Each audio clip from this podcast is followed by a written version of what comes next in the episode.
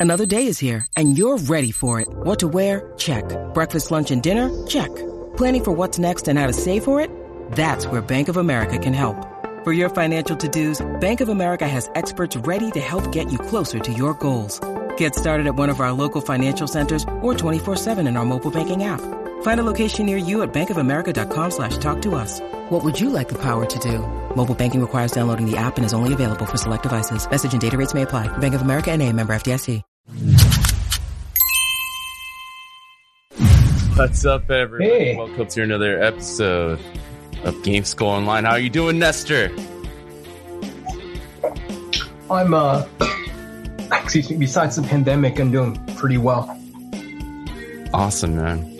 Uh, I- it's been a long time coming, but uh, it's great to have you on, of course. And as always, uh, it's been a while. So this is how it usually goes. Just to give you a little introduction, we go about an hour to kind of backward engineer uh, your personal work. So in in your case, Last of Us Two.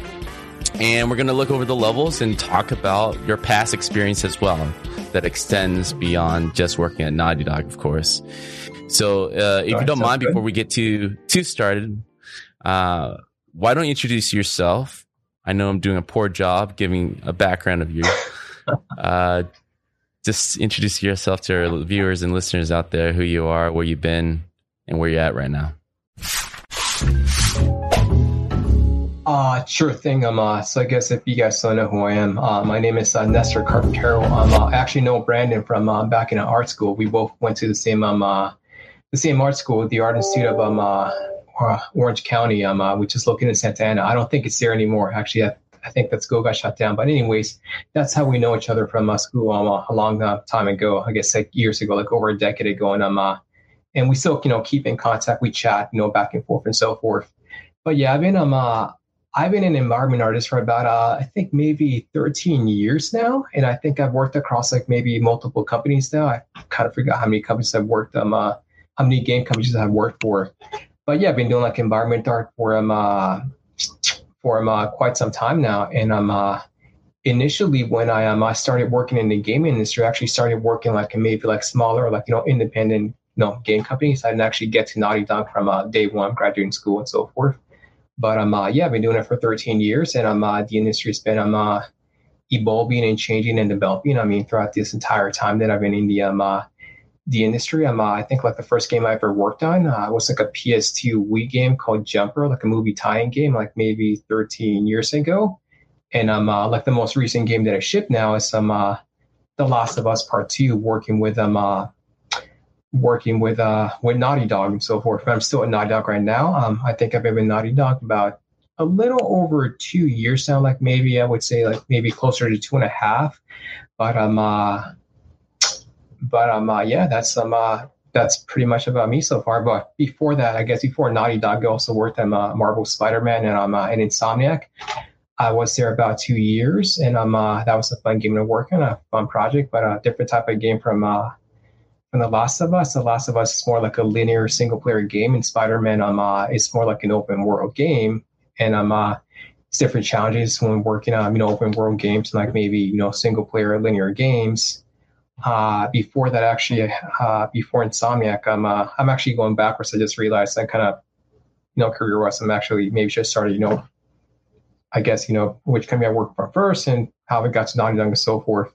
But um, uh, like I mentioned before, it now before Insomniac, I was actually Ready at Dawn. I worked on the um, uh, the Order 1886. I think I worked on that for like maybe like a year and a half before that game. Uh, before that game uh, shipped, and uh, that was a fun project to work on, uh, art wise and so forth.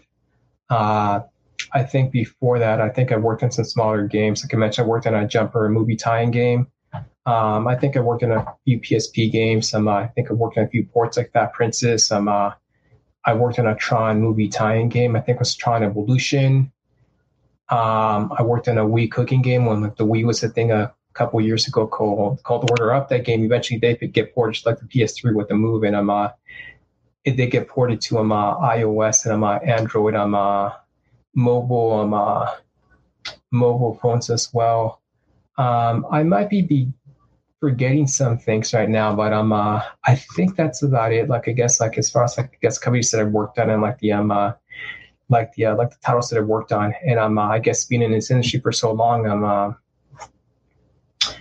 uh, making an environment for like I guess a PlayStation 4 game as opposed to making it for something like a PlayStation 2 or Wii game or PS um, uh, PSP game. It's just a completely different um, uh, animal. One of the things that I've noticed, um, uh, just working in the industry for so long, is that um, uh, disciplines usually or departments kind of usually start to uh, specialize. When um, I started working in the industry, I think uh, as an environment artist, I think I was doing about everything. I think it was just like modeling, I was texturing, I was doing lighting. I think I was doing some effects, but then I kept progressing, progressing, progressing, and I'm working on more on uh, maybe complex games. I just noticed that like the pipeline is painting like the studio. It just um uh, started to um uh, fragment a little bit. And I guess you know what I mean.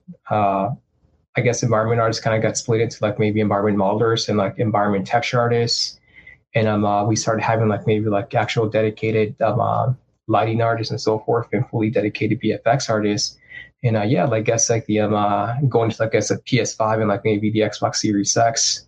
Uh, I'm sure that trend is going to continue more and more. I'm uh, just going to be like more and more specialization, and I'm uh, working on the Last of Us 2, I guess, which which is the most recent title that I've worked on and shipped on. It's been very impressive to kind of see your career trajectory because I know. Mm-hmm.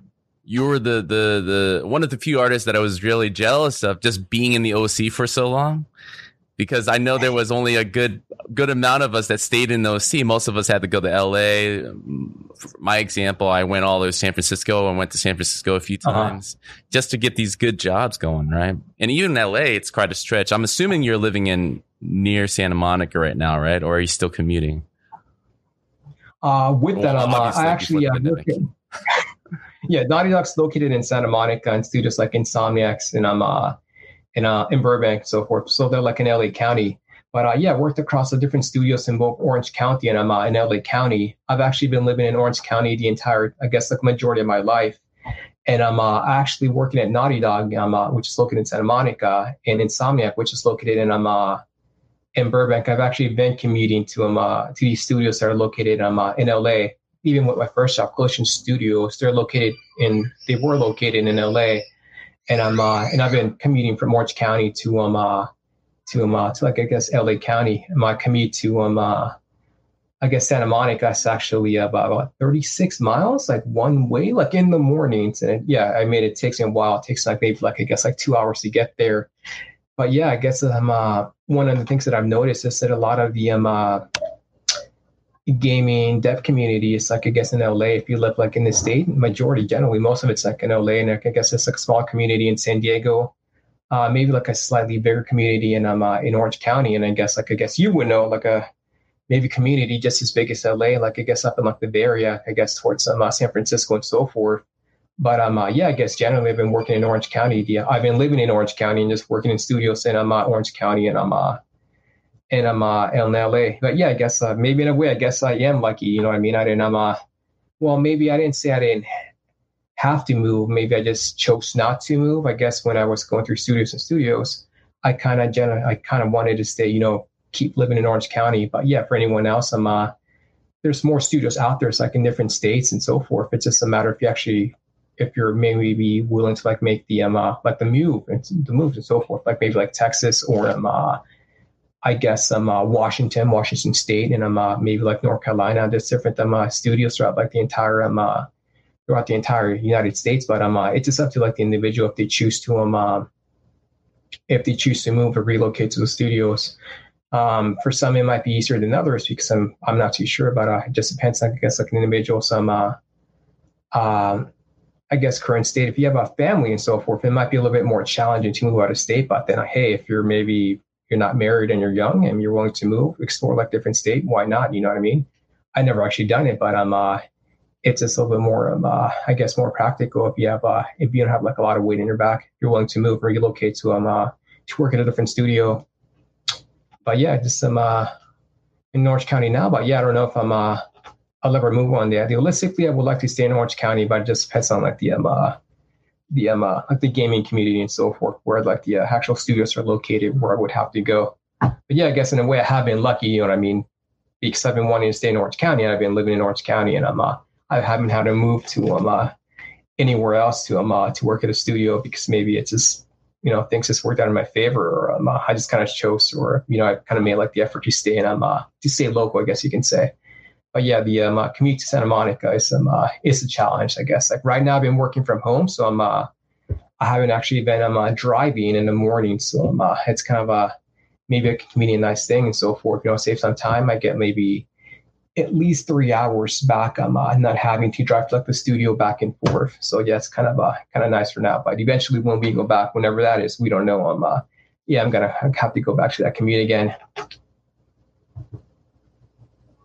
Yeah, I mean, one of the biggest thing uh, living in Orange County is we we kind of fall in love with Orange County and get kind of spoiled.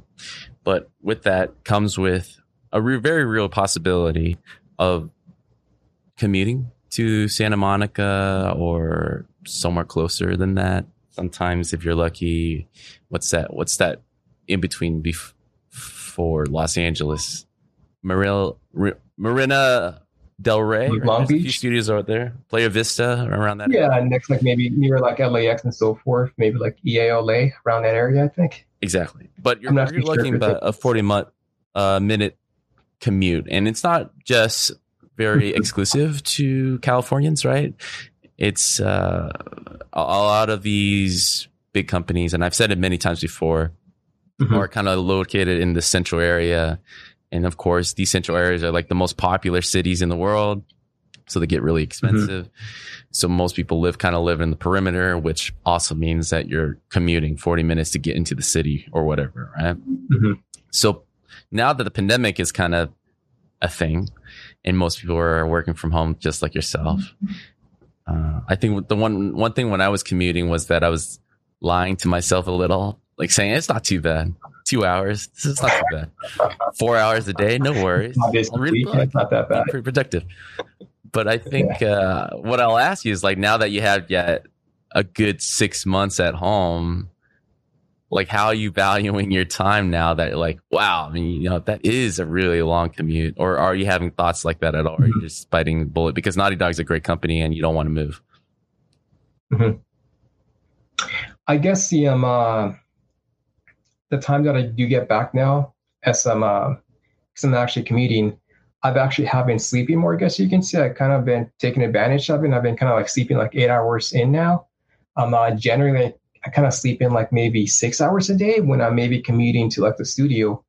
Um, usually I would wake up at maybe actually I think the day before that I would go to bed like maybe like around eleven thirty ish or twelve and wake up maybe like around five thirty ish or six to um uh, you know, and you can go to like the um, uh, you know, take care of hygiene, you know, work out and so forth, but small a couple of things at the house, and then actually um, uh, head out. But um, uh, now I'm actually, you know, I'm actually kind of like I mentioned, I kind of sleep eight hours opposed to six hours. Um, uh, I'm a little bit more motivated after work to like maybe turn on the TV or maybe work on a personal project or maybe play like a game on the PC or in the PS4 or, or Xbox or whatever. So yeah, have a little more time to um uh, to let myself do whatever I want to do with my own personal time. Uh, with the commute to Santa Monica, generally I was getting home around maybe around maybe when I wasn't crunching, like I would say like maybe around eight o'clock or like maybe like eight thirty ish, and after like maybe like the one hour commute driving back home, I really wasn't excited or motivated to do much. I was just kind of tired, just like you know sitting in the um. Uh, sitting in traffic in my car and also sitting in traffic in the morning to commute to the studio and like maybe sitting in the um, uh, the actual studio. I think I'm uh, when I was going home, I think I just kind of like you know browsed the internet and I think I'm uh I think I might have watched like maybe something on TV and I got straight to bed. I'm uh afterwards. But yeah, now that I have more time, I kind of use that time to sleep more and like maybe do more personal more personal things at home right now.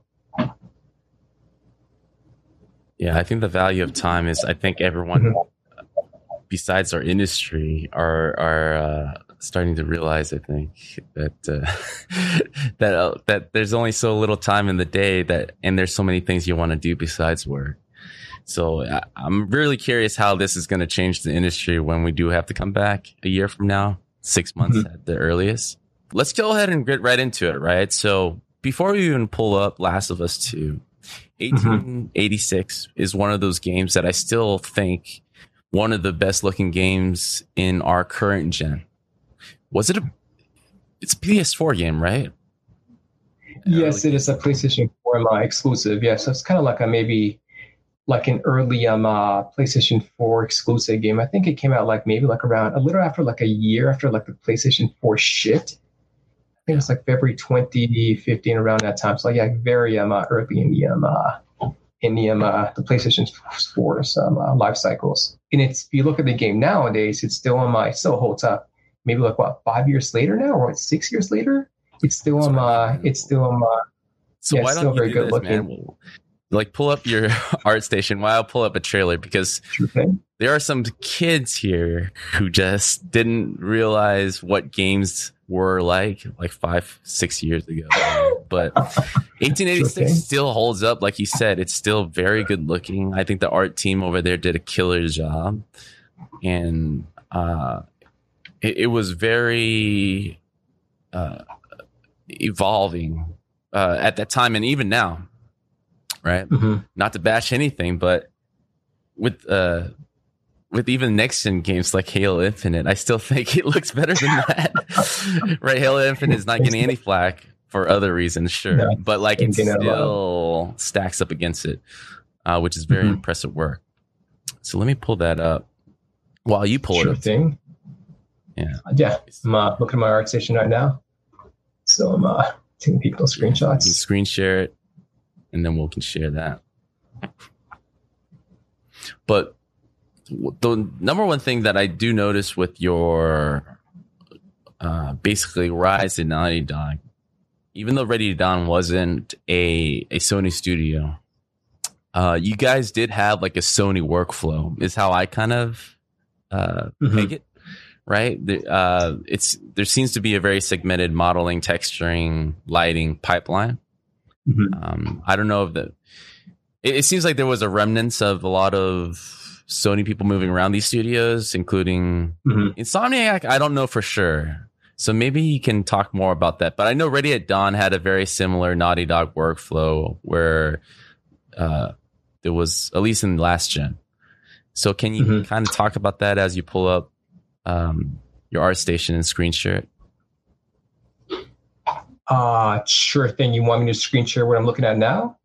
Yeah, yeah. Or you guys do that? Okay, sure thing. Let me see if I can um uh, get this going on my end right now. See if I'm uh. Yeah, there you go. Perfect. Is it up? Okay, cool. So I guess um uh, right now we're just looking at the gallery for like the um uh, I guess um uh, like the screenshots of like the level I worked on for the order 1886. I worked on the um uh, it's been a while it's the Black War Yards level. If you um uh, you play like the game, I forget exactly at what point in time you actually play like the game, where actually you play like the Black War Yards level. I don't remember. I think it was like maybe towards like the middle of the um uh, like the game. If you're playing like the um uh, like the game in sequence, I think was like around there. But um uh yeah, like I mentioned, I think I was when I worked at Ready at Dawn, I worked at um uh, I think I worked in that company for about maybe two and a half years now, just taking a guess and I think I've worked on um uh, like the order. At least when I was there, um, uh, I think I worked on the order for like maybe like a year and a half. They did start working on that game before I got there. Um, I'm not too sure exactly when they actually started. Um, uh, but um, uh, yeah, I got there. I guess like during um uh, production of the actual um uh, like the actual game. Was some pre, excuse me some pre production work, but um I wasn't there at the time.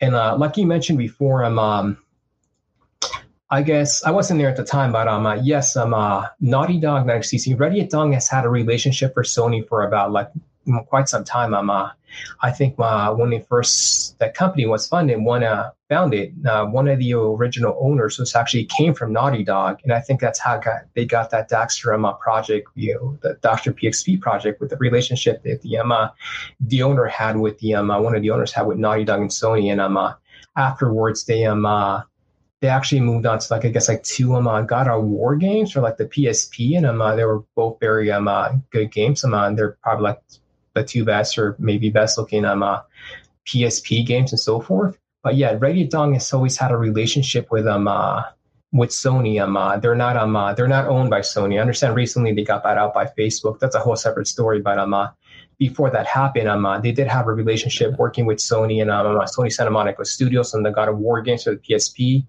and working with um uh, with Naughty Dog on the um uh, like the Daxter um uh, PSP game. And I think one of the reasons that um uh, I guess that art looks I guess like good is because he actually you know developed that relationship with these studios and maybe um uh, working with these studios, Sony Santa Monica and, uh, and Naughty Dog, which are both very um, uh, prestige, you know, Sony studios or just, you know, studios in general, like in the game industry, they adapted like the, um, uh, I guess like their pipeline, like their workflow and like their art style, you know, they would have to for them uh, when they're making, you know, those types of games and so forth. And I think that's how I'm, uh, they have that pristine, um, uh, you know, pristine um, uh, art style, like in their, um, uh, like in their games. And I'm uh, working on the um, uh, like the Order 1886. I believe they secured that project because they actually had that relationship working with Sony and the uh, three PSP games and working with Sony Santa Monica Studios. Uh, the Order 1886 was um, uh, published by Sony Interactive and um, uh, Sony Santa Monica Studios. So forth. They had that relationship. But yeah, they I guess they developed those techniques. And I'm uh, I'm not sure if any wireframes on the um. Uh, well, I'm gonna keep going, but um, uh, yeah, I think I'm uh, just working with these studios. They adapted that um uh, that art style, and not just that. You know what I mean? Just some uh, I guess like the leads and so forth. They wanted to push, you know, like a high quality, good looking game. And um, uh, it's just a matter like in any studio. I mean, like the leadership that you work with, what they want to accomplish, and um, uh, what they want to do, and you know I mean, like what reference they want to gather and so forth. But um, uh, I I wasn't there at the time, but uh, at least like working in the Order 1886, I believe there was like a group of um, uh, developers Ready at Dawn that actually flew to Europe or like they flew to London and they were actually there and they took, I guess, like several images and um, uh, of when, you know, what actual, you know, London looked like like in real life. You know, we actually used that as some, uh, as reference when we were making like the, um, uh, the art for like the game and so forth. And I guess some, uh, those developers that actually went to, I guess, like London at that time actually brought back that, um, uh, you know that experience and so forth and you know and actually some like the leads i think all of the art leads went there and um, uh, they were able to actually um, uh, work with the um, uh, with the artists and um, uh, maybe like developing and um, uh, crafting like the um, uh, like the environments and like the characters the effects like the lighting and so forth and um, i think one of the reasons the game looks very good um, is what i mentioned before like the industry nowadays is just becoming like more and more specialized I'm uh, working on the order was like a very specialized project. Um, uh, we had dedicated environment modelers that were generally just modeling the environments and I'm uh, taking care of like maybe any additional um, uh, level art. So they were able to actually hone and um, uh, I guess you can say push that craft, that discipline. And the same thing with the uh, environment texture artists. Um, uh, the environment art texture artists were just, you know, pretty much just dedicating to creating, you know, good looking textures and so forth. And um, uh, they were able to spend uh, maybe like a good amount of time to develop to develop like a good quality texture while like the actual environment artist or excuse me environment the actual environment modeler was modeling.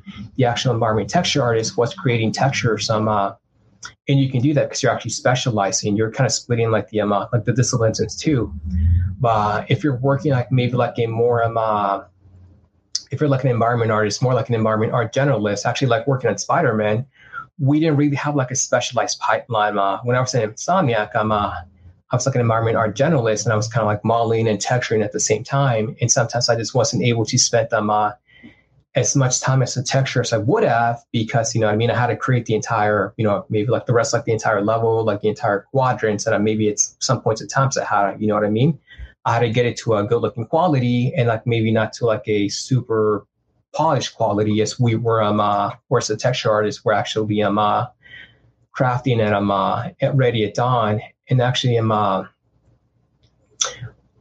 I believe when Ready at Dawn was founded or established, um, uh, it was kind of like I guess um, uh, it was kind of established or um, uh, or kind of funded um, uh, based on like the principles that um, uh, Naughty Dog established. I think I'm Ready at Dawn wanted to be um, uh, they copied pretty much everything that Naughty Dog was doing. I think that a lot of companies actually um uh, look up to Naughty Dog and maybe like the types of games that they make. You know what I mean? Naughty Dog's known for pushing like almost like everything in their games, like maybe narrative. You know what I mean? Art and um uh, animation, lighting, you know, code and so forth. I mean, they're Naughty Dog's like a like an elite studio, like in the um uh, in the industry that actually you know pushes you know everything uh within um uh within like the studio every single department pretty much gets pushed to make like the best um uh work possible. So I think Ready Dawn was actually able to adapt those um, uh, those fundamentals, just everything that um, uh, Naughty Dog established to create the um, uh, to like the order because like the um uh, like the order is actually um uh, created with like the same art pipeline that um uh, Naughty Dog has, where we have like you know separate um uh, dedicated modelers, lighting artists, and um uh,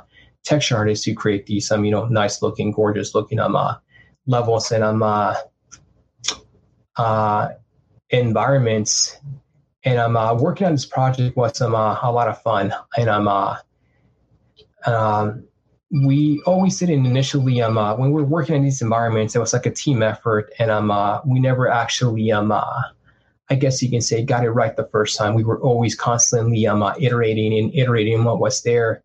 We work with um, uh, at least like the environment artists work with the um, uh, like the level artists, excuse like the lead level artists, and like maybe like the art director and concept artists, and I'm uh, establishing these scenes and I'm uh, creating like a story and like in these environments that you um uh, that um uh, you walked on and so forth. But it was a big um uh, in any pipeline it was like a big um uh, a big um uh, team effort. You know what I mean? Several um uh, departments collaborating and um uh, several departments. You know what I mean? Having like input and creating like maybe like the best um uh, trying to create like the best looking game and also like the best playing game but um, uh, yeah, after that, at Dawn moved on to um, uh, Lone Echo, and I worked a little bit on Lone Echo. And um, uh, afterwards, I um, uh, actually went to um, uh, Insomniac to work on Spider Man, and I worked on that for about um, uh, for about two years. Um, uh, did you have any additional questions, Brandon, on the um, uh, yeah, like yeah. the order? What, when it comes to the Ready order and Lone Echo, I I think the main main thing for for, for the viewers and, and the students that are learning this is that that's that's why I kind of kind of like uh categorize it as the Sony way because God Mhm. of War, Naughty Dog, and even though Ready to Dawn is not part of Sony, they had a very similar Mhm. Sony workflow where the compartmental, uh, Yeah. compartmentalize modeling, texturing, lighting into its own separate thing, and very rarely the, Mhm. the artists do all of it. Um, Mhm. and kind of like what you, you were talking about in Insomniac. Insomniac, you were doing modeling and texturing, which was Mhm. something I think I feel more used to, and I think the industry as a whole Mhm. work in that way. Um, Yeah, So, yeah, majority Sony most of the studios work that way. yeah, most of the studios Mhm. kind of work that way. Um, so my, my Mhm. question is with Lone Echo, especially, right? So you, you, you went from a PS4 gun and Lone Echo is one of, I think, one of the first AAA VR titles, really, right? Mhm. Uh, do you guys use the same workflow or what were you discovering on that project? And if you don't mind, pull, pull a little bit of, uh, what you have on the ArtStation there and we can take a look at that. Because uh, Ah, sure VR thing. I'm for people who haven't developed before is, is very challenging. It's kind of like a mix of developing mobile games and AAA. Mhm. Right? There's a lot of cheating that goes in there to Yeah. with people Yeah. expecting AAA visual quality, but like with mobile development cheating. And maybe you can talk more about that. Yeah, uh, when I was working on Lone Echo, uh, I wasn't actually there to completion. I actually left. uh, I left halfway through um, uh, through development before I went to um, uh, to Insomniac. So I wasn't there when the um, uh, when the game shipped. But I do know that um, when we were working on Lone Echo, um, it's pretty much the same pipeline that um, that um, the same art pipeline we were using on Lone Echo was the same pipeline that we were using when we worked on the Order 1886. We had separate um, allocated, dedicated um, environment modelers and separate dedicated um, uh, texture artist and separate dedicated I'm um, uh, uh, texture artist. And um, uh, yes, when I am when I was working on Lone Echo and I'm working in VR in general, it's challenging because you're kind of uh, VR is just like very um uh, CPU and I'm um GPU um uh, heavy, like you know demanding, like intensive. So you kind of have to make art that kind of caters to the idea that um uh, you're going to need like a lot of horsepower to run that game uh, working on a, not also with VR, you know, in VR, you kind of duplicating like, I guess, like the frames and, uh, you know, to kind of duplicate them like the, lenses. So, so you're kind of like, you know, rendering things twice in some ways and sometimes. So um, when working on Lone Echo, we kind of maybe had a, and things might have changed after um, um after I left and so forth. Because I wasn't there to, to completion, as I mentioned before. But um, uh, one of the things that I do remember was having like I guess like maybe like issues with like the frame rate. We were trying to get the game to run at 60 frames a second, I believe.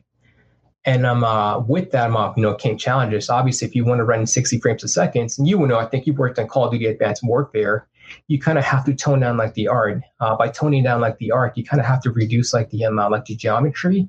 Sometimes like geometry can't be as dense as you would like it to be, and some of like the actual materials, like the actual textures, have to be reduced like in um uh, in um uh, in resolution. But when working on uh, Lone Echo, it was kind of like a balance that we had to find because everything is so up close. When you're playing like I guess like these VR games, you can walk up to like actual wall and look at the wall that's directly in front of you, and you kind of want to maintain like a sharp um uh, like a sharp texture, like a sharp material to um uh, you know maintain some of that texture density, knowing that the actual character can get up close, you know, and I'll take a peek at everything, and like the character can actually, you know, I mean, nitpick every single little detail.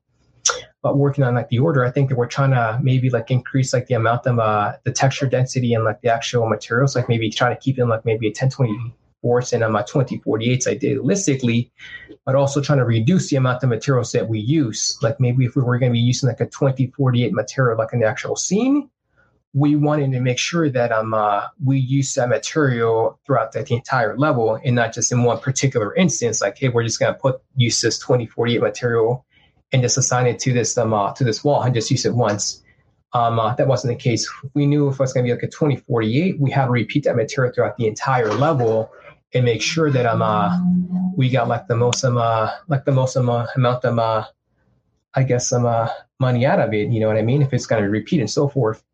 Uh, so that was the, the idea of working in um, uh, in Lone Echo. We had to be um, uh, conservative with geometry and conservative with the um, uh, materials and being selective when using the um, uh, the materials. And uh, I'm actually not too sure what other studios might be um, uh, doing with VR because I guess I've working on Lone Echo was like the only um, uh, VR game that I've ever um, uh, I've ever worked on. I generally worked on uh, you know console games like maybe a couple of um, handheld console games. Um, uh, as well. So I'm not too sure what other studios might be doing now. I worked on Lone Echo like maybe like four years ago, and I'm sure that the hardware has changed and like maybe like the tech has changed.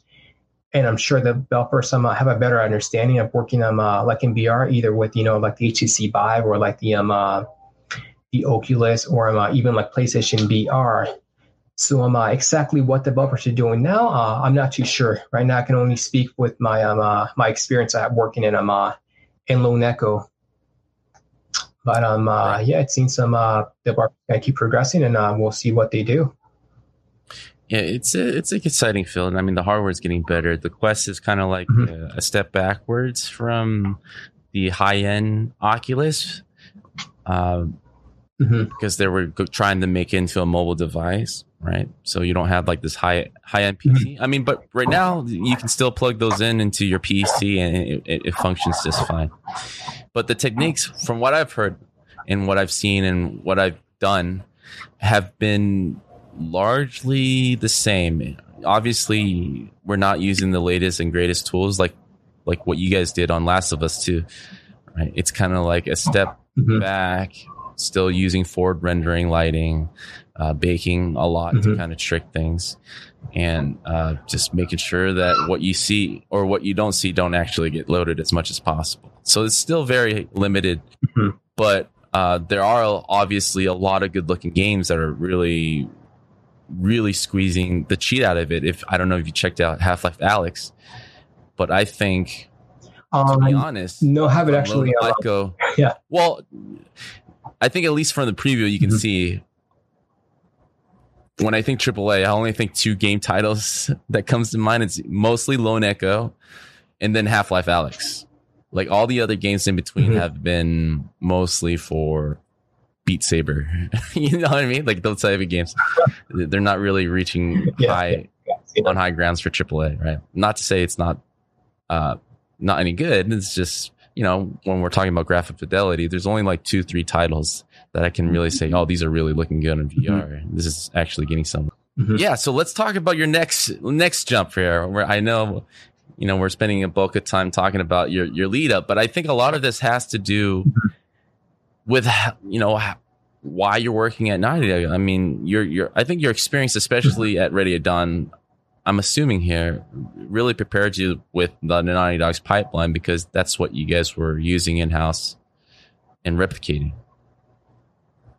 So what we can do is we can uh, pull yeah. up um, the the flooded city levels and and take a look at what's over there. And Last of Us Two, and I, I would say first party Sony Studios, right? If it's not you guys, it's God of War that seems to put a stamp on the last years of the console. Uh, in this case, PlayStation. Mm-hmm. So, The Last of Us really shows, in my opinion, what the PS4 is ultimately capable of before moving on to PS5, mm-hmm. So it looks great, and uh, let's talk about that. Sure thing. Yeah, I think so I'm. The last uh, time I read, too, um, sorry for interrupting. the no, last time I read, there was like over two thousand people that worked on this game, right? Outsourcing, in-house, uh, contractors, etc. Uh, how big was the environment uh, team yeah. in-house? I guess with that question, yeah, I think I'm. Uh, yeah, as far as like everyone that contributed, I'm. Uh, to working on The Last of Us 2, I think that number sounds about right. But um, as far as like actual Naughty Dog, the actual studio located in Santa Monica, I think we were. Um, uh, I'm just taking a guess on that. I don't know the exact number. I think we were like around maybe like 250 to 300 of my developers working at um, uh, in Naughty Dog. And keep in mind, not all of us actually working on like the um, uh, like the game. You know what I mean? It's no secret that Naughty Dog has like the um, uh, like the Ice team, which I'm not going to talk about, but um, uh, that's a whole group of developers that I'm uh, working something else. But um, uh, as far as going to like the um, uh, I guess um, uh, like the actual environment art department, where internally we're kind of known as the background department, but we're the environment art department. I think we had our, our team was around maybe like 50 um uh, was like around like maybe like 50 um uh, developers, and that's including um uh, environment um, uh, modelers, environment texture artists. I think it was around there. I'm just taking like a guess right now. I'm just um, I don't know the exact number, but um, uh, yes, The Last of Us Two was the um, uh, the reason that that number was so high was because like The Last of Us Two was was set to be like the biggest game that Naughty Dog has ever um uh, has ever um uh, has ever made. So they had a red buck to um uh, to allocate to that um uh, to that um uh, to that amount that workload. You know what I mean? I get, think like The Last of Us 1 was like maybe like around like maybe taking a guess like maybe like a 15 20 hour game and The Last of Us 2 was actually about 50 um uh 50% like I guess like bigger than um uh than The Last of Us 2. So like the reason that number might be a little bit too high, you know, 50 is because you know we actually we had to make a lot of levels if you actually played like the game. I don't want to you know spoil anything and so forth, but um uh the reason that number was around 50 is just the fact that I'm um, uh, we had to allocate to the amount, like the amount of levels that we had to make. Yeah, definitely. Mm-hmm. I mean, it looks bigger. Design, art, sound, everything's bigger. Last of Us was a PS3 game, I believe, right? So it's there. Yes. Alone, you can kind of decide, like, yeah, it takes a lot more resources. And 2000 is not mm-hmm. too crazy, to be honest. It's actually maybe on the higher end of average, but you're factoring QA, you're, t- you're mm-hmm. factoring marketing, you're factoring a lot of people in there. Um, yeah, like outsource and so forth. Yeah, it's pure devs. Yeah. yeah. Mm-hmm. But uh, yeah, let's take a look at this, and uh, maybe in the meantime, I can sure find thing. a video that we can kind of cut back and forth.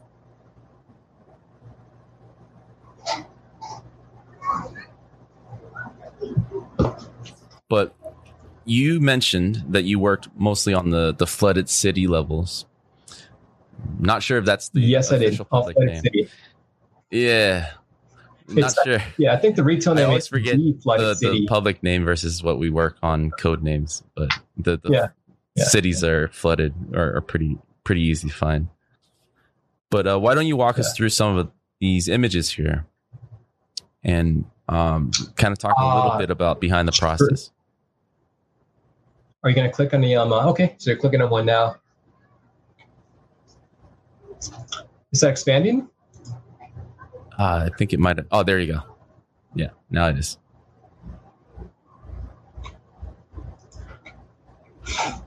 Uh, yeah, so uh, this is some, uh, like I mentioned, I worked at, I've been at Naughty Dog for like maybe around two and a half years now and I think I worked on the um, uh, like The Last of Us 2 for about two years of development. Um, uh, there was development obviously before I got there, you know what I mean? But I wasn't there at the time. I was in there at the uh, the pre-production time and so forth. Um, uh, I started working at Naughty Dog around April 2018. Um, uh, so um, uh, and initially when I got to Naughty Dog, you know, I had like maybe like uh, you know, some time to learn like learn like the engine, like the pipeline, like the workbook and so forth. But afterwards, you know, after it was go time, uh, I if you look at this scene right there, this is actually kind of like the first level that I worked on when I am um, uh, when I got to Naughty Dog. Actually, the name of this level, I don't remember um, uh, what the name of the level was in um uh, or like the actual um uh, like the actual retail game, but this is some um, uh, flooded city, like into like the city. This is the um uh, like the first section that you start playing. Like I guess um uh, when you're paired up with um uh, with a partner, like I guess in game. I don't want to spoil anything in the um uh, like the game if you haven't played like the game. But yes, if you actually look at the um uh, like the building, like I guess like the left, it's kind of cut off. It's kind of like I guess has like these orange stripes and like I guess see some uh, orange metal uh, plates and uh, some uh, white metal plates. That was actually kind of like the first asset that I worked on when I initially got to um uh, to Naughty Dog. That was like the first building that I made, like the first you know thing major thing I made when I got there. And um uh, when I worked on like The Last of Us, um uh, what you um uh, as we look at these images, you know, these are obviously like the final retail images, but um uh, one of the things that we have to understand is when we work in these environments, when we work in these levels, it is an iterative process. Um, uh, we have like internal milestones. We have like alpha, beta, gold, and um, uh, polished milestones. And uh, initially, when you conduct like your first phase, like your first um, uh, iterate phase, which is like the alpha phase, the environment is never um, uh, going to look um, uh, that good. You're always iterating the um, uh, like the level you're always evolving it. Um, uh, you're always, you know, getting feedback, working with other departments. You know, things are always constantly changing, and uh, things are always um, uh, iterating and so forth. But um, uh, as we go into the um, uh, next scene. So while you're going, so actually, this, this location, um, uh, questions. Yeah. Go ahead. So photogrammetry is one of the biggest thing in this current gen that happened kind of midway through, right? And I'm assuming yes. this is on the texturing side, but you know, as part of the modeling pipeline as well, uh, how involved were you guys on that? Because I'm assuming you guys built up your own library to kind of help leverage some of that as part of your process. Um, yeah, as far as like the uh, talking about the actual specifically photogrammetry, like how yeah, heavily I mean, intensive it was used like in the game. Go ahead. Um, uh, yeah, I guess um, uh, well, I wasn't there at the time when photo some photogrammetry was used throughout the um, uh, like the game. Um, and I think some of it, but, but I wasn't there at the time. I believe some of it was used like in maybe some uh, like maybe like some tree trunks or like maybe some tree bark. And I'm not too sure exactly what tech they used. Um, uh, or maybe if they took photos or what type of cameras that they used because I wasn't there at the time. But yes, we did use some uh, a little bit of photogrammetry to um, uh, to make like some of the textures or like maybe like some of the um uh, some of the assets that you see in game. But um, uh, we also use, you know, obviously, you know, Substance Painter, um, uh, Substance um, uh, Designer to create, I guess, like additional textures throughout the um, uh, like the levels and creating assets and um, uh, and props and so forth. So um, uh, they pretty much didn't care what I guess software we used to um uh, make like the textures as long as it looked good but I guess you can say primarily um uh, we did use some uh, substance designer like the um uh, like the most to create the um uh, like the textures and like the um uh, like the materials and so forth. But um uh, yeah, some artists were still like maybe um uh, maybe um uh, poly painting and um uh, I guess you know poly sculpting and poly painting, which is a technique that I'm um, uh, Naughty Dog heavily used for like maybe like last year I'm working on like the Uncharted um, uh, trilogy and I'm um, uh, even like the Last of Us um uh, one but towards some, uh, I guess, you know, working on, um, uh, I guess, like The Last of Us 2 and um, Uncharted 4, I think kind of Naughty Dog kind of migrated towards that substance um, uh, designer PBR pipeline, which a lot of studios are actually um, uh, doing right now, which is not just um, uh, like an exclusive Naughty Dog thing. But um, uh, yeah, as long as some, uh, as long as the materials for him uh, looked good, um, uh, Naughty Dog didn't have an issue um, uh, using with whatever um, uh, software like the texture artist chose to um uh, chose to use. And yes, photogrammetry was one of the um, uh, techniques that was used to um uh, to make some of the um uh, materials or like some of the textures, some uh, some of these assets. But I'm not too sure exactly what equipment they used to actually scan the um uh, like the assets. I guess I'm, I'm assuming right now maybe they use one, two, 3D Catch because I understand it's kind of like a popular thing to use. I've never used it myself, but it's maybe very convenient and very practical. And I practical, and I guess you get like some okay results. But um, uh, uh, yeah, photogrammetry was used um uh, a little bit, but um, I generally we kind of use them uh, like the texture artists were kind of generally using um uh, I guess Substance Designer to um uh, to create the um uh, like the actual materials to create like the actual um uh, like the textures. Mm-hmm. It's always interesting to see because Last uh-huh. of Us has been in development for a while, right? So obviously photogrammetry just mm-hmm. happened. Um, uh-huh. and there's a lot of learning curve and setup, especially for lighting and material artists. There's a way to shoot it mm-hmm. to make it usable.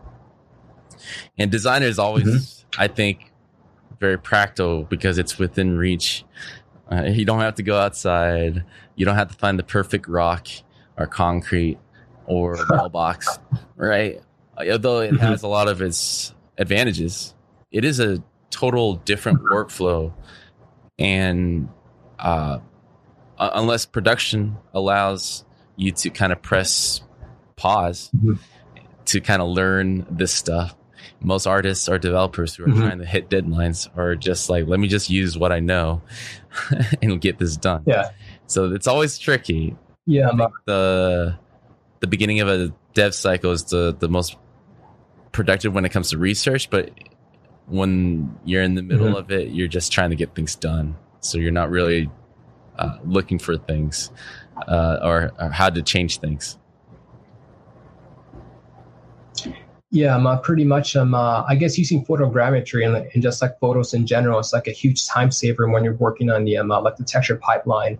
Obviously, if you're creating like a material like a texture from scratch, say I'm um, a ZBrush or I'm um, a Substance Designer, it's going to be um, uh, a little bit more um, uh, time consuming because you're starting from scratch and you got to build that. You know what I mean? Um, uh, that texture from scratch and you got to iterate and iterate and so forth. When you're taking a photo or using like maybe some scans using photogrammetry you can, you know, I mean, edit or modify that um, uh, texture like in Photoshop, and you can get yourself um, uh, you can save yourself like maybe you know maybe like a lot of time just depending on the um, uh, how it's um uh, how it's used. Like nowadays, yeah, it's just like a like a personal preference what um uh, like the artist chooses to um uh, to um uh, to use in their in their workflow and um, uh, as we look at these environments, um, uh, for anyone that's played like the game, I mean, like the game's actually set in Seattle. You know, I mean, these environments, these levels are, um, uh, I guess, are based on um, uh, or were designed or blocked out or laid out on actual real life location. Um, uh, what you're looking at right now is actually the um, uh,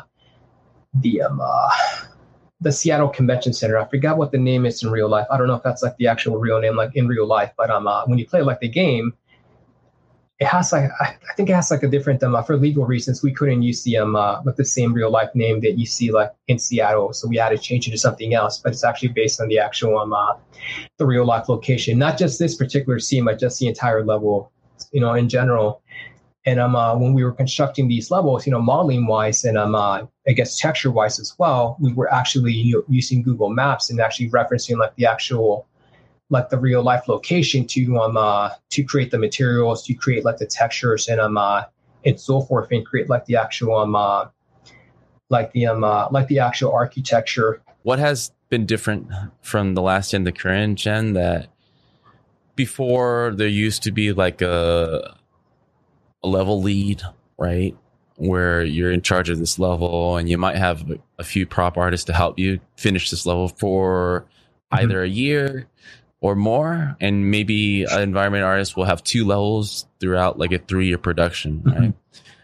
Uh, at least for me, what mm-hmm. I've noticed, and it seems to be the case here at 99, there's several level artists in one level, such as the Flood City, and everyone kind of has a section that they're in charge of.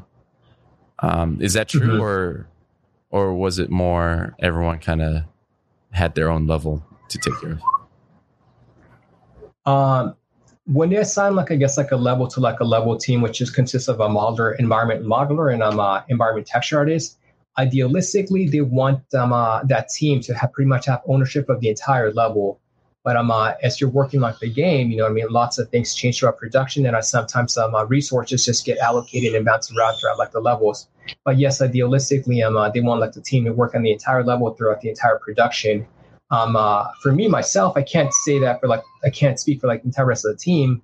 But when I worked on The Last of Us 2, I worked in the uh, like the entire of uh, the um, not every single level in the flooded city, but I was primarily in the flooded city throughout the entire um, time I was there, is about um uh, two years working on the um uh, like the level. And um uh, yes, like I guess like the flooded city level is one level, and it's I guess broken down into sub levels. And um uh, when I worked on the flooded city level, I worked on uh, maybe I think it was like five or six sub levels within um uh, within the flooded city level. There were some other levels such as some um, if anyone has played like the game, um uh it's like other levels, like maybe like a like I guess like a mall you go through, but I didn't actually work in um uh, like the mall section of the flooded city, like the exterior, like the interior. That was actually like a different um uh, like a different level team um uh, that actually worked in that level. And um uh, yes, uh, myself when we worked in when I worked on the um all like the sub levels for flooded city, I worked with um uh, Peyton Barney, um uh, who was like the texture artist I was paired up with um uh, working on the um uh, like the flooded city and um, uh, generally I was responsible for like the entire um, uh, architectural um, uh, pretty much just layout, like the entire um, uh, like the uh, at least like the sub levels that I worked on and so forth. I was responsible for like you know set dressing and uh, world building, like the entire scene. Um, I made some of the um, uh, environmental props, like maybe like anything that's maybe like a table texture or like a trim. I made that in house, but then we have like something like maybe like more um, uh, specific, which I'm what I'm gonna get to. Um, um for anyone that's played like the game, this is like a bookstore that actually you progress through. Like I guess like maybe like earlier, like I guess uh, playing like Flooded City. And if you look at this level, there's like a lot of one-off assets. Um, uh, it's like any other um uh, uh studio that you talk to. Um, uh, we do a lot. Uh, we do do some outsourcing. Huh? We, you know what I mean. Um, uh, and we do outsource, I guess, like one-off props. If um, uh, some of these one-off props are going to be like you know like very uh, very time consuming to make. See um sculpting like or baking down like some super fancy um uh, sculpture of um uh, some uh, some figure like in the game. I'm not gonna make that in house i'm what i'm gonna do i'm gonna actually send that to um uh, to outsource like an outsource on my house and they're gonna do it for me. And then i'm gonna implement it and integrate it in whenever i get that asset comes back in so I mean, some asset like that might be um, a little bit time consuming. Um, uh, why am I going to be spending like maybe two or three days making like a sculpting and making down like this asset when I can just outsource it? Um, uh, and while that's happening, I can continue um, uh, pretty much developing and I'm uh, constructing like the um, uh, like the um, uh, like the rest of the level. If you look at this scene, there's like a lot of um, uh, actually, I think I am. Uh, I think I jump. I should have scrolled down. Mm. So I guess if we look at this image, just like a lot of maybe like a unique um, uh, assets in here, like maybe say like the books or like maybe like the actual media, like maybe um uh, some CDs or some DVD cases scattered throughout like the entire game. I didn't make those. Those were um uh, those were outsourced. Generally, um uh, myself and um uh, Peyton were um, uh, responsible for the um uh, construction like the level. And um, uh, we outsource assets, um, uh, but these assets were um, uh, these props were like outsourced, like I guess like uh, different um, outsourced house. And uh, I'm not too sure like the names of, but um, uh, generally, yeah, it was just mostly us creating like the um uh, like the entire um like the entire level. It's just generally just uh, at Naughty Dog at least generally um the environment level artist or environment modeler in the environment um texture artist. With um, uh, I guess like the support that we get is just pretty much like the um, uh, the assets that are outsourced, but um, uh, as far as some uh, in-house, I don't think we have like an actual internal prop um, uh, team. We pretty much just you know outsource that. I think uh, and, it's not like a Naughty Dog thing. It's just like a, a lot of studios do that. Like in general, whatever they can outsource, um, uh, they'll outsource, and um, uh, we can save some time. While uh, the actual level artist is actually um uh, constructing and um building like the um like the level and like it maybe like anything like dynamic like in the actual game we have like an internal like dynamic foreground team. Say we want to maybe break like a column that actually breaks apart as you shoot it. That's something that um uh, we work with um uh, internally with our I guess like our foreground dynamic team, and um uh, they take care of that and then they give it to us and then um we actually implement we actually place it like in the actual um uh, um uh, like the actual level, but uh, pretty much well, going back to your question, it's just primarily just the environment level artists and um uh, the environment texture artists creating like the um uh, like the levels. And um uh, like I mentioned before, I think I've worked on five or six flooded um uh, city um uh, sub levels, and there were like some other teams that um uh, they worked on different um sub levels um uh, flooded city. And if you actually play like the game flooded city, it's like one of like the longer, or biggest like I guess like levels throughout the um uh, through like the entire game. So it kind of required um uh, like a few teams to work like in different sub levels of the um uh, like the actual um uh, like the actual level. But as far as like the other teams, they pretty much just had like the same pipeline workflow that we had.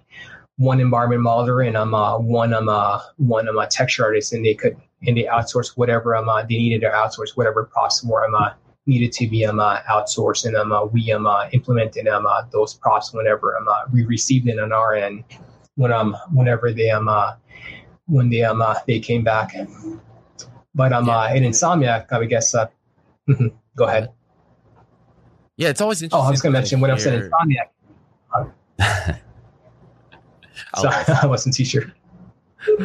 I was going to say, yeah, when I was in Insomniac, it was a little bit different. Um, uh, uh, I was kind of like an environment art generalist. I was pretty much just constructing like the um, uh, like the quadrants, like the open world via my uh, my sections by myself. You know, pretty much I was just you know integrating assets and I'm uh, outsourcing whatever assets I could get from uh, outsourcing. I was you know placing those in. So that's like a different um, uh, like a different pipeline than um uh, than like the dual pipeline that Naughty Dog has.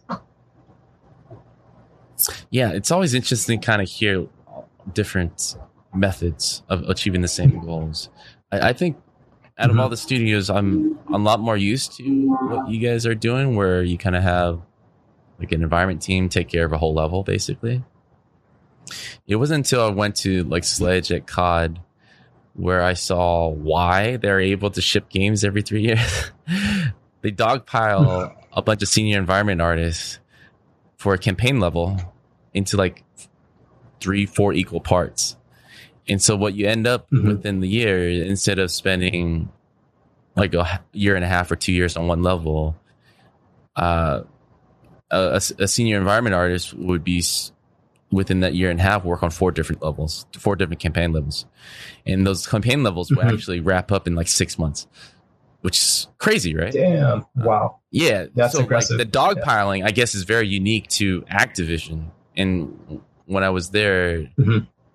uh, I was very my my eyes were really open because uh, yeah, I was used to kind of like Mhm. what you're saying, like, hey, this is your level. This is you got your texture guy. You maybe got a tech tech guy to help you, and a level designer. All right, you guys will be uh, from pre-production to full production to bug fixing on this. This level's your life, right? Which is cool because there's a Mhm. huge sense of ownership, but also a huge weight in liability, right? Like if this level sucks, there's no one. You're it, right? But uh, it's kind of Mhm. also to see the other side where you're dogpiling a level and you're seeing these levels like finish faster, uh, which helps with making decisions and not having to redo things. That's the biggest benefit I saw, right? Like you get to see it really fast uh, from beginning to, Mhm. to end and uh, don't have to worry about if it's going to work or not. It has to work, right? We have six people. Mhm. We have like 12 people on this level right now. We're going to finish this in months. So whatever design decides, that's the way it is, right? So of course, the other way, and this is from my own personal experience. I don't know how you guys work. You know, designers would just tinker. so like in a Mhm. year and a half, the level can totally change to an area level can really change. Yeah. And the art team did a lot of work already. And we, a lot of the time, it's just me in there just reworking it to the new layout, which can be very, Yeah, that happens in any game. In That happens a lot. Yep. happens a lot. So at least Yeah, with it Call does. of Duty games, I was like, wow, the design, maybe they will change it a little, but it's done. Like we're done. We're Mhm. moving on. so it's like, it kind of forces people to make decisions really fast. So it's always Mhm. nice to have like that, that, that Call of Duty deadline people make fun of and developers kind of hate, hate it, but there's an efficiency there that you can't mess around in a corner too long. You have to move on. And I think for game developers, That's very important. Uh, otherwise, we're stuck in long dev cycles, right? Because there's this mm-hmm. loop that we don't have a finished level to know how Last of Us 2 feels like, right? So we got to wait till a year mm-hmm. and a half to know what that feels like. But you guess what? You know, mm-hmm. a year and a half later, I, I don't really like how this feels. So uh, it, it's always interesting to see like two different sides of development. And, and when you were talking about that, it's like, oh yeah, that's right. That's that's how it used to be. Because the last the last big games I've worked on were were the Call of Duty yeah. But yeah, it's kind of like the studio. Like every single studio has exactly. different identity, culture, pipeline. Right. Yeah. System. Right. So mm-hmm. no better or worse. It's just different. Mm-hmm. Um, and, and mm-hmm. it is nice to be able to kind of look at a, a, level campaign and be like, I did that, right? With help with others, but I mm-hmm. was in there trying to decide, yeah, yeah. Uh, lay out things. A lot of this was my decision. So there, there's a benefit in pro. I mean, there's a senior problem, which is cool. Yeah. Mm-hmm. Yeah, it's just um, uh, game development is just like a very iterative process, and it just happens. Yeah. So I, I, think we're we're around the hour mark, and I, I know your time is super valuable.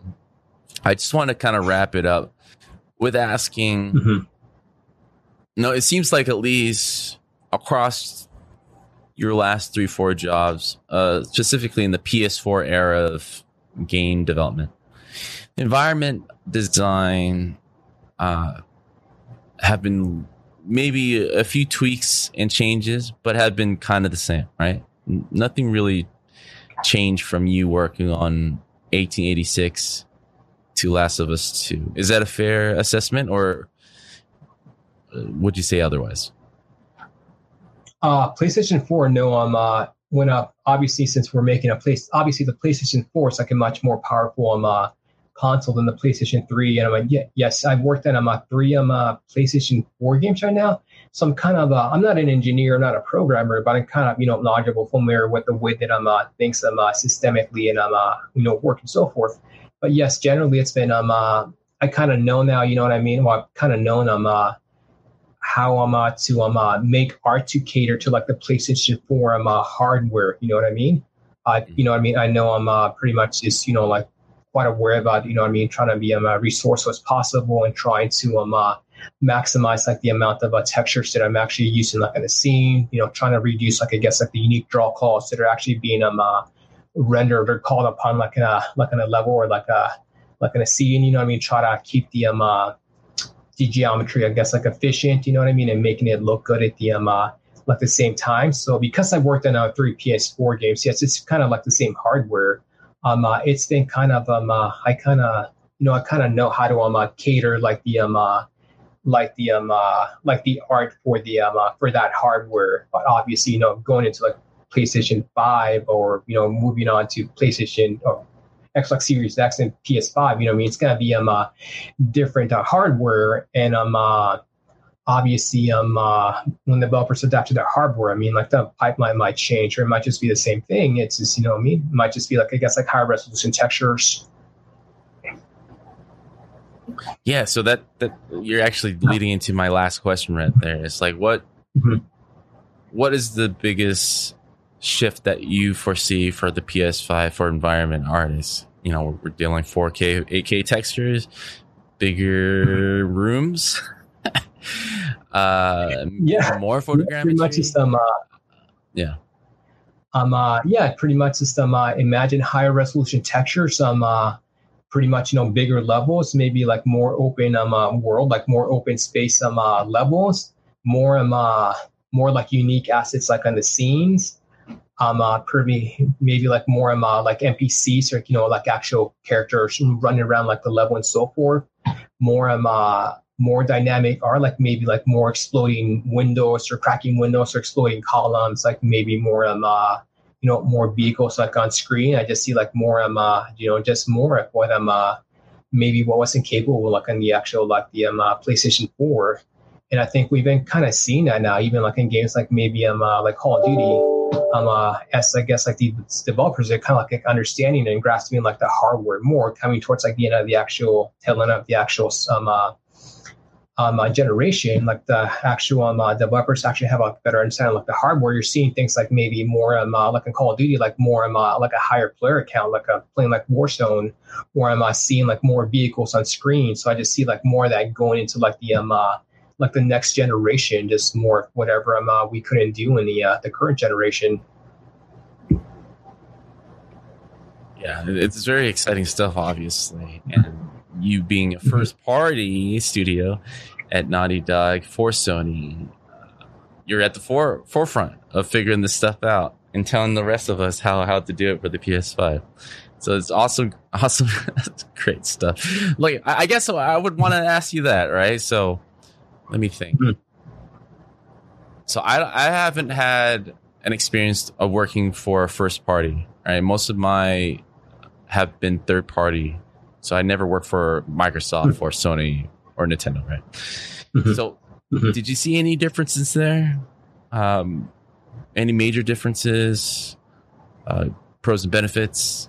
Mostly pros, I guess. Working at a first party studio, or is mostly the same? Uh, so yeah, I guess I'm uh, working at Naughty Dog. It's been kind of like the first first party studio I've ever worked for. I mean, I worked in Insomniac, uh, you know, um, I worked in a Ready at Dawn, and um, uh, they had a relationship with Sony. Now, I mean, Insomniac is first party. They got bought out by um, uh, by Sony.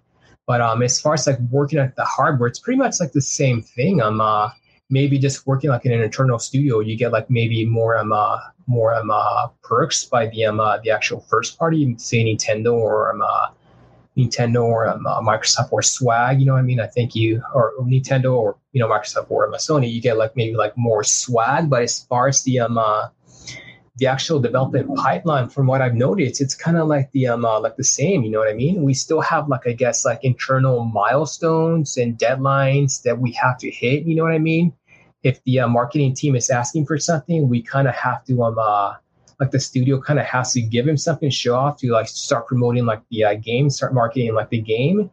And I've been I've noticed the uh, production cycle is just kind of like the um uh, like the um uh, like the same. I mean, it's not like we get any special treatment or anything like that. We're, we're first party. Um, uh, Naughty Dog is first party, but in a way, we're kind of treated um uh, it's an independent studio, and any um uh, in any internal um uh, Sony studio just kind of operates independently from uh, from Sony, even though they're owned by Sony. Every single studio just uh, has like their own um uh, culture, their own identity, and um uh, even like their own pipeline. Like I mentioned, um uh, Naughty Dog, we're very specialized as far as like the art pipeline. But maybe if you go like maybe Sony Santa Monica, they're not as specialized. I think um, um over there, I guess like the artists, environment artists, are like maybe are still like modeling and texturing like the um uh, at the same time. So um, uh, I didn't see like any um uh, much difference. I'm um, uh, working like in a first party studio and a third party studio. Besides just maybe you know a little swag like every now and then, you know, I mean like maybe like you know Sony perks and stuff like that. But that's about it. But as far as like actual production, um, uh, it's about the same. yeah, the the, the only mm-hmm. reference I can go back to is maybe 2K because mm-hmm. they're a publisher as well and like you said, the mm-hmm. swags mm-hmm. where there's anything 2K related, and in your case, Sony related that happens in, mm-hmm. in the world, you would go to the kitchen and you just see these shirts and mugs and stuff, and and it's a uh-huh. free grab for for all. Like at 2K, especially, we were at a studio with, you know, where they make the NBA games, so. mm-hmm. We would either see the yeah. celebrities walking in, or we would just see a lot of basketball games or games from other mm-hmm. studios just be sitting right there in the lounge that everybody can grab. So I was a little spoiled when I was there because I thought that's how everyone does it, only to find out that that's not the case. People don't really give out free shit uh, unless they're doing really well. So, mm-hmm. well, I want to say this, man. And uh, if you want to turn back your webcam so we can see your lovely face. It's been a pleasure here uh, talking to you again. Let's keep in touch, man. Especially in this pandemic era, I'm finding myself like talking to people on phones, doing things I never used to do. Yeah, just to kind of get that social interaction. Yeah. But uh, before I say yeah, lots of teleconferences uh, before. Yeah, definitely. So uh, why don't you tell the good people? Yeah, we know we had your ArtStation. Uh, uh, where else can people find you if they uh-huh. want to follow up? Maybe not ask you a question, but just to follow you?